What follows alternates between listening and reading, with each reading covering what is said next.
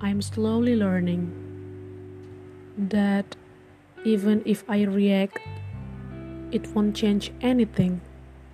It won't make people suddenly love and respect me. It won't magically change their minds.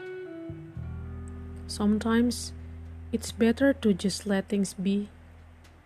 Let people go. Don't fight for closure. Don't ask for explanations. Don't chase answers and don't expect people to understand where you are coming from.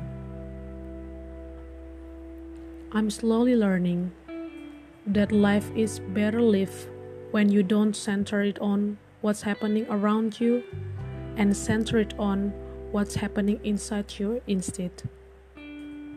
Work on yourself and your inner peace.